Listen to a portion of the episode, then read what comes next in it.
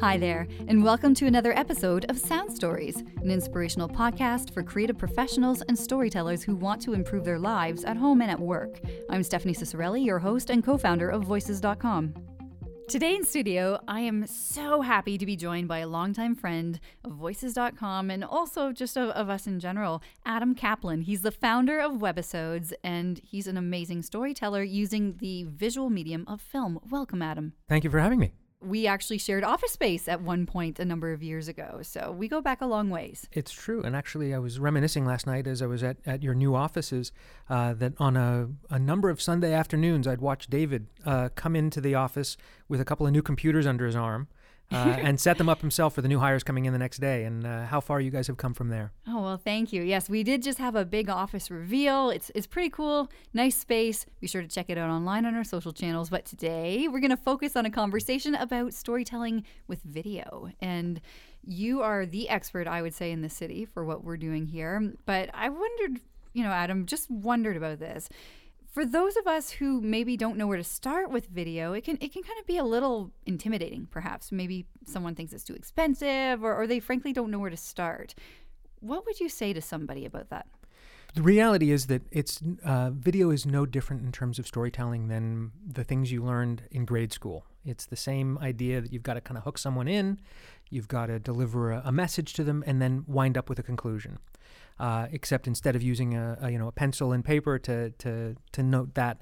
Uh, you're using a, a more complex uh, set of tools to be able to to tell that story. So what that means for a lot of folks is they have to make some bigger decisions earlier uh, because obviously the risks of, of uh, production are uh, much greater than sitting down with a pencil and paper or a word processor.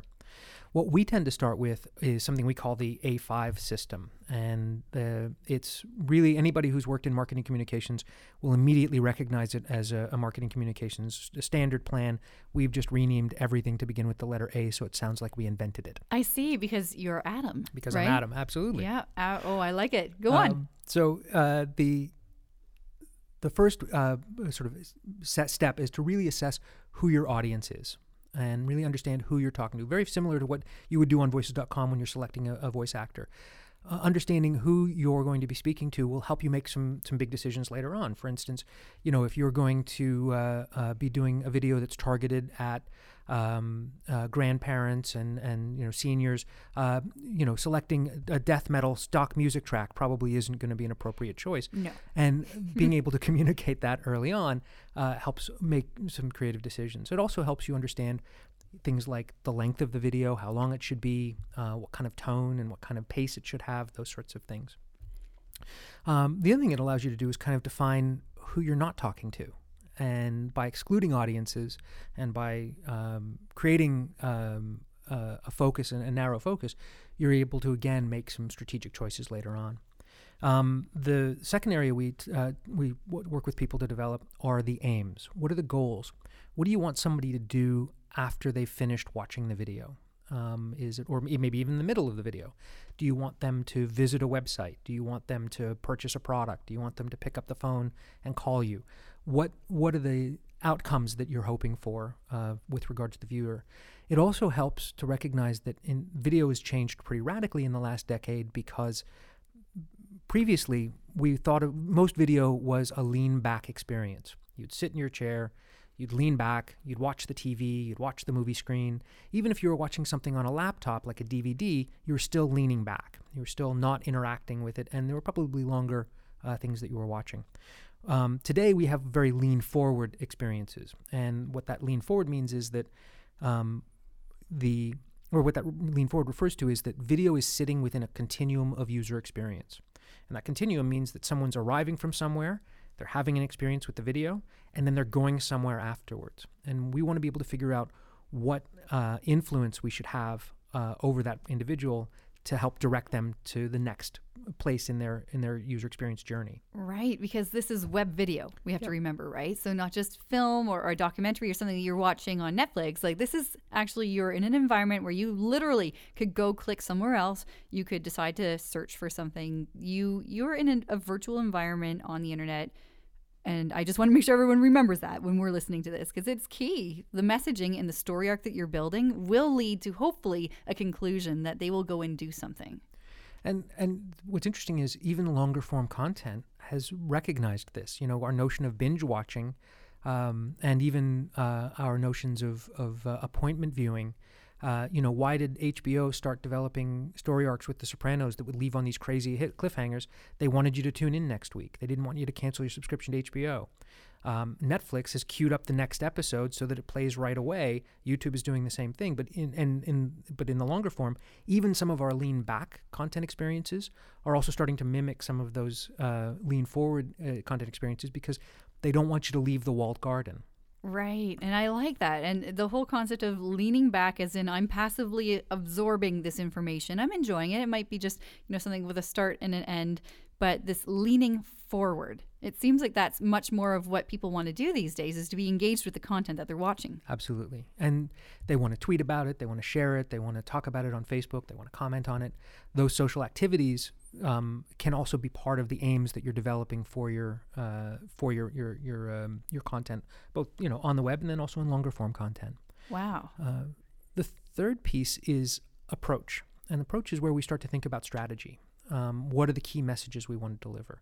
what are the uh, what are the, what's the tone? What's the um, uh, the style that we want to start to wrap around it. You know, my favorite quote um, uh, from Jean-Luc Godard is, uh, "Style is the outside of content, and content is uh, the inside of style." And for him, this was a reaction to the modernist movement that said form follows function. He was saying, "No, no, no, form does not follow function. Function and form are intertwined," and that's where we are today. We the way we communicate things kind of has to be in a wrapper of style that informs what we're consuming. Uh, you know, the um, uh, the branding rules that we've all developed for our companies and for mimic that. We want to we want to have an emotional sensibility that's tied in with the content, and the, the two kind of are inextricable.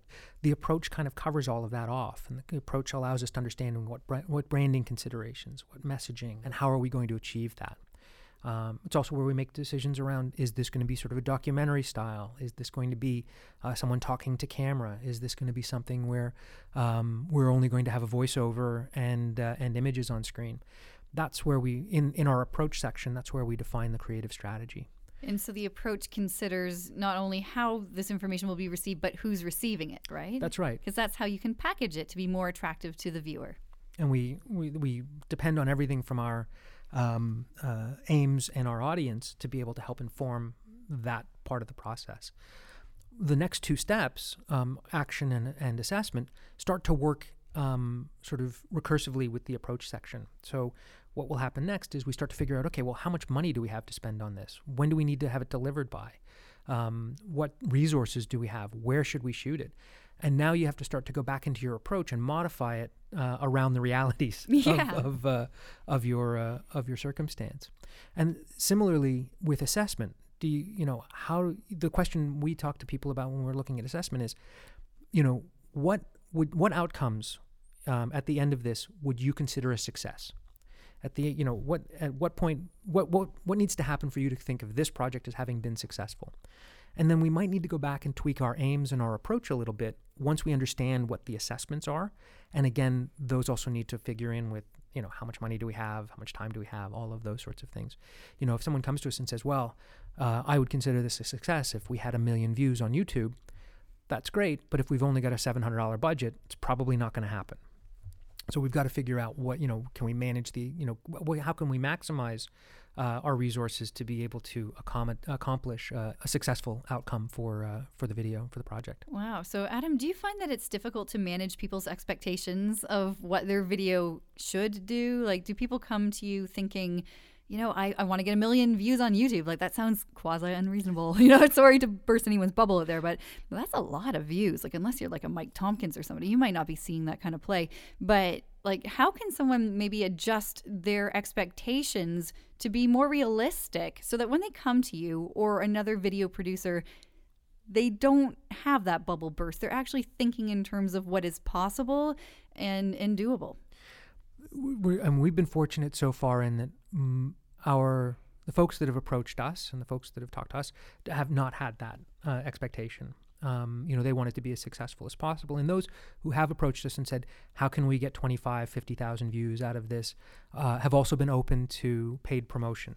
uh, and that paid promotion can really give a good push to a video. And we've um, sort of started to adopt uh, paid promotion as some of the service, suite of services that we're, we're offering. Um, we did some tests last year with it that were fairly successful. Um, and with not too much money, we're able to, to really give um, videos a, a, good boost over what they would achieve organically. Um, and, and that, uh, what we hear a lot though is, I want our video to go viral. Oh, yes. Um, or we want to make a viral video. And the reality is that um, there are so many, uh, there's so much clutter, and there's so much, uh, there's so many people vying for our attention. Um, even the things that do quote unquote go viral. Um, you know, the most recent one I can think of was the Chewbacca mom uh, from uh, from last year, uh, having been probably the the most probably the, the most successful um, truly organic viral video tend not to have a product associated with them. There's n- nobody's kind of selling anything, and um, other videos um, that have gone viral and been and been associated with the product. I'm thinking particularly of Poo-Pourri. Uh, oh goodness, I I must admit I did see that ad. That is, um, yes, I could see why people would be sharing that one. It had some some good use. Well, we actually I I, I uh, got a chance to hear from the fellow who produced that ad and one of the things that surprised me the most about that was that there was a one to seven ratio of organic to paid uh, views. So for every one organic view, he has seven paid views. Uh, and so it's it's viral, but it's sort of also a little bit artificially viral in mm-hmm. that he's, people are, are seeing it and people are watching it through and it's right. got good retention. People are sharing it. And certainly someone who watches the paid version may share it and that might increase some of the organic views but it's it's still very much a, a paid uh, a, a, paid delivery. Yeah, well, it, it was basically a video that rolled before another video. I remember, yeah. and and it, it takes a lot of good storytelling and creativity to actually get past that five to ten second window where someone might decide to jump ship and hit that, you know, next, get me out of here. I want to see the actual content that I, I clicked through for. So that was a successful one. But as you say, they paid for it though. They they did, and and they um they tested a lot of different formats and a lot of different videos and they had a pretty crack team uh, working on it, um, and that that was that was a successful, uh, you know, uh, use of video. Another uh, example that comes to mind um, was the Old Spice. Oh yeah, uh, the videos where he spent a day and a half, you know, or a day. I think it was a full day, you know, in a towel making videos that responded to tweets and Facebook messages. And uh, but again, they had done a lot of work uh, to previous to that to be able to get to a place where they could have that carry in a viral way, and they mm-hmm. spend a lot of money to be able to develop an audience that could carry that uh, yeah. forward. Well, they you need to have someone almost recognizable. You create a character, someone who's recurring, because there were multiple ads from from that uh, campaign, I believe. But I don't want to get too far off track right. on your wonderful list. So where were we? I think there well, might be one more or two more. No, the, there was the five. Uh, uh so uh, audience, mm-hmm. aims, approach, action, and assessment. Um, and but you did say something really interesting, and, and this is you know when we start to look at how do we structure the video, you know when you talk about those five ten seconds and and that pre roll, it's not just critical for um, pre roll; it's for really any storytelling. You want to be able to, to ask a question that's going to engage the imagination uh, of the the viewer. Uh, you want to be able to uh, open up with something that's going to give uh, provide the, the viewer with a reason to, to continue watching. Um, and this was a system, or, uh, and I, I, I, love alliteration, as you'll discover. yeah. Um, you know, we use four words to describe this process, and that's uh, engage, entertain, educate, emotionally. Uh, so we uh, engage the audience. And again, it's not d- different than any other storytelling. We're just using different tools for it. But we have to engage the audience. We have to um, uh, entertain them so they stay engaged. But we also want to deliver a message. And video is a profoundly emotional medium. And so we need to be able to maintain that level of emotion and even sort of adjust it so that we're drawing someone through the story and giving them re- a reason to keep watching. Yeah, well, there there are so many different elements, and here's another E for you. You're engaged, entertained. Yeah, um, but just thinking like this isn't like the audio medium where it's very much a controlled environment. Where here we've got all of these kind of dampening uh, materials, beautiful studio set up but when you've got video you have all these other considerations. And and i think that that might be part of why people shy away from it. They just honestly don't know what it looks like to make a good video and one that they'll be proud of. Today we're, we're you know we're in a really unique time I think in, in history and certainly in the history of, of, of film and cinema. And that's the the access to the tools of production has become so affordable and the you know kids are learning to make videos in in grade school um, and they're un- they're beginning to understand the language the grammar of filmmaking. And so uh, it means we also have a generation of, of young people coming out of school that are are in some cases very gifted storytellers uh, as they enter college and as they leave college and university but it still means that you have to figure out what you're going to do. And, and more to the point, uh, Michael Porter is really famous for saying this about business strategy. Um, strategy is the process of understanding what not to do. And in video, that's you have to make those same uh, concessions. You have to figure out what do what can I do with the money that I have, with the time that I have, and with the the available resources that are around me. And that process is um, can be challenging because you know you have these you have the sense that oh I want to make it you know cinematic or I want to make it epic or I want to make it these you know whatever um, adjective you're using to describe it. You can still make a very powerful and effective video and have it be very simple. And so it's understanding um, what you're trying to do going in and the message you're trying to deliver, and then being very creative about ensuring that you stay within uh, the band of resources that you have open to you, They're available to you. And that's where that uh, um, approach process kind of uh, allows you to choose what to do. And also, your audience helps you do this, and your aims help you do this. It helps you define what you're going to do, but really, it helps you exclude lots of activities. Um, and you know, we we've gone from we've had uh, uh, customers approach us and say, "I want to do this video with uh, an actor and do on screen," and then we start to put together a budget. And they're like, "Well, I don't have that much money," and we you know, it was one case where we actually ended up doing um, a uh, uh, a photo slideshow with on-screen text because they didn't even want to spend money on a voiceover actor. Oh, so that's sad. I know that's very sad. no, we know this happens and it's okay, but you really do have to think about what is my budget for this because everyone should have a budget. You should know what you're working with, and certainly mapping out what you're not going to do would help you. So, what are some of the things that you would recommend people not do if they are being a little cost sensitive?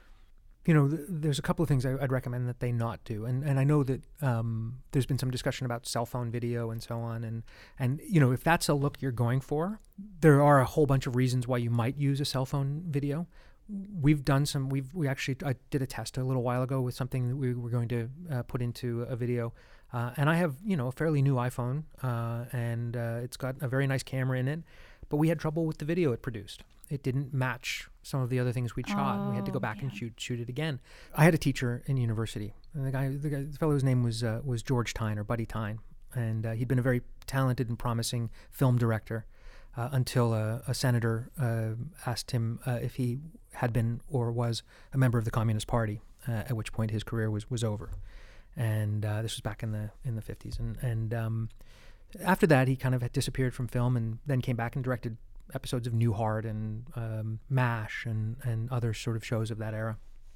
and But he became my filmmaking narrative prof.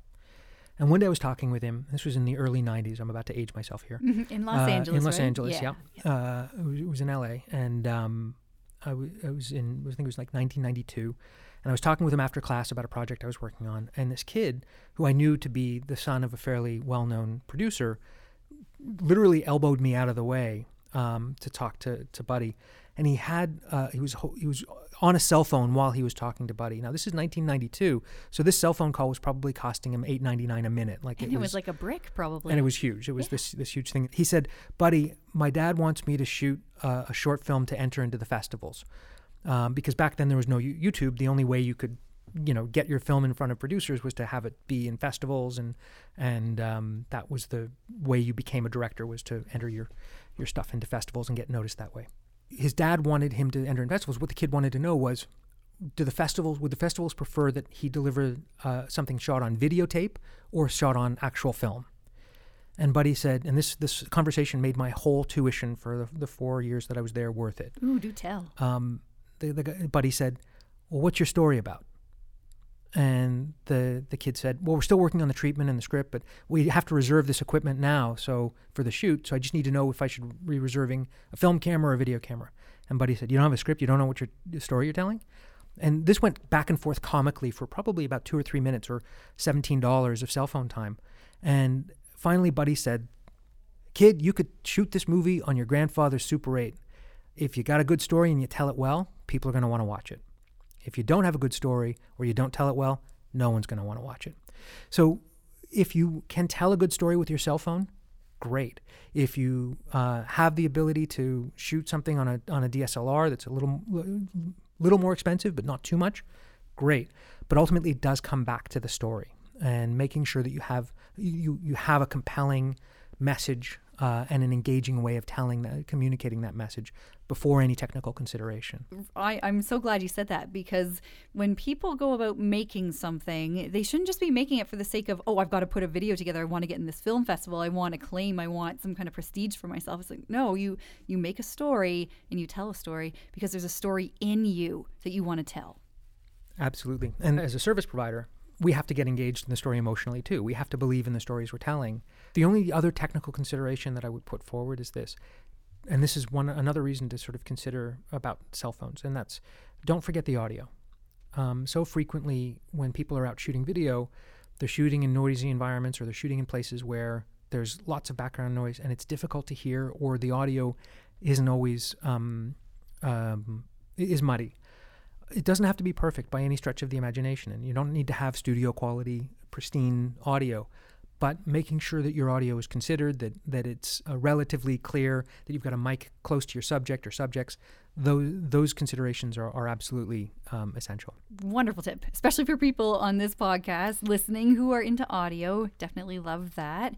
Um, so if I were in the stage of planning up my video, what is the first thing I, I should do? Is there like a worksheet or a, a couple first ideas, steps that you can recommend? Start at your ending. Um, understand where you want to conclude and work backwards. Um, and for many people in promotional video, that's a call to action. So that's a, what's what's what are you going to do at the end of this? You know, what do you want somebody to do at the end of this? Um, that will then kind of help you decide what your opening question should be. The next step really there is to draft a, a, a, very quick paragraph or treatment to help you understand, you know, what the flow of the story would be. And then from there, if you've got a script, if you're developing a script that actors are going to read or, or uh, that uh, a voice actor is going to read um, uh, at a different time, absolutely put that out. What we've done is we've got um, a template where we have, and it's an old TV template. On the left hand side is audio, and on the right hand side is video. And it allows us to create a, um, a textual storyboard, if you will, that helps everyone in production and also post production understand what visuals are going to line up with what audio. Um, and then from there, if you want to um, develop a, a, storyboard, even a rough sketch, so that you can communicate with the people or, or, even just remind yourself what you're thinking, that's a great step. We don't tend to use a lot of storyboards. I don't. I, I find that we develop them and then dismiss them as we get through the project.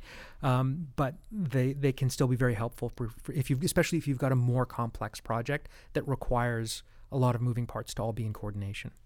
Wow. Well, you know what? I want all of you to go out and make a video. That's what I, I, want you to take what Adam just said. Really think about your story, though. Obviously, if you don't have a story, then you really don't have anywhere to start from, as that prof in LA had said. You need to have that. Uh, but anyone can tell a story you know, again, what's really and Francis Ford Coppola talked about this um, uh, in the uh, in the '80s, um, and even earlier than that. He he he saw a time when there would be uh, a young, I think he actually said a young six-year-old girl who would be the Mozart of filmmaking, who would take uh, that back then he said, you know, the family video camera because I don't think he could see a time when we all had 4K cameras in our pockets. But uh, you, you, know, I think that there absolutely is um, an opportunity for a whole generation of people to tell stories, not just in ways that we've seen before, but in totally new ways, um, developing a new syntax and language around um, the the way we're constructing story and storytelling through video and through transmedia, where uh, the story can be told not just through one channel like video, but can be told through podcasts and through video and through Twitter and through uh, uh, blog posts and and books and and and really any any way any media uh, that that you can think of. And Ramona Pringle, who of course uh, had uh, hosted the event, and one of the things she said that impressed me the most was today we think of it as transmedia. In 10 years, we're just going to call it media and um, one of the panelists uh, had mentioned that her child has an expectation of transmedia, has an expectation that that Dora the Explorer character is going to be in the video game, uh, on the, the on the TV, uh, with the action figure. That that she's going to be able to exp- experience Dora in whatever channel she desires, and that really is, I think, uh, exciting for video because video now becomes part of it's not the only part of it's it's not the only story it's the it's part of a larger story and that's really exciting Thank you for tuning in. And if you haven't already done so, I'd like to invite you to subscribe to the podcast on iTunes, as well as give us a rating. We love hearing from you and gathering your feedback. Once again, I'm your host, Stephanie Ciccarelli, and I hope you can join us for our next Sound Stories podcast.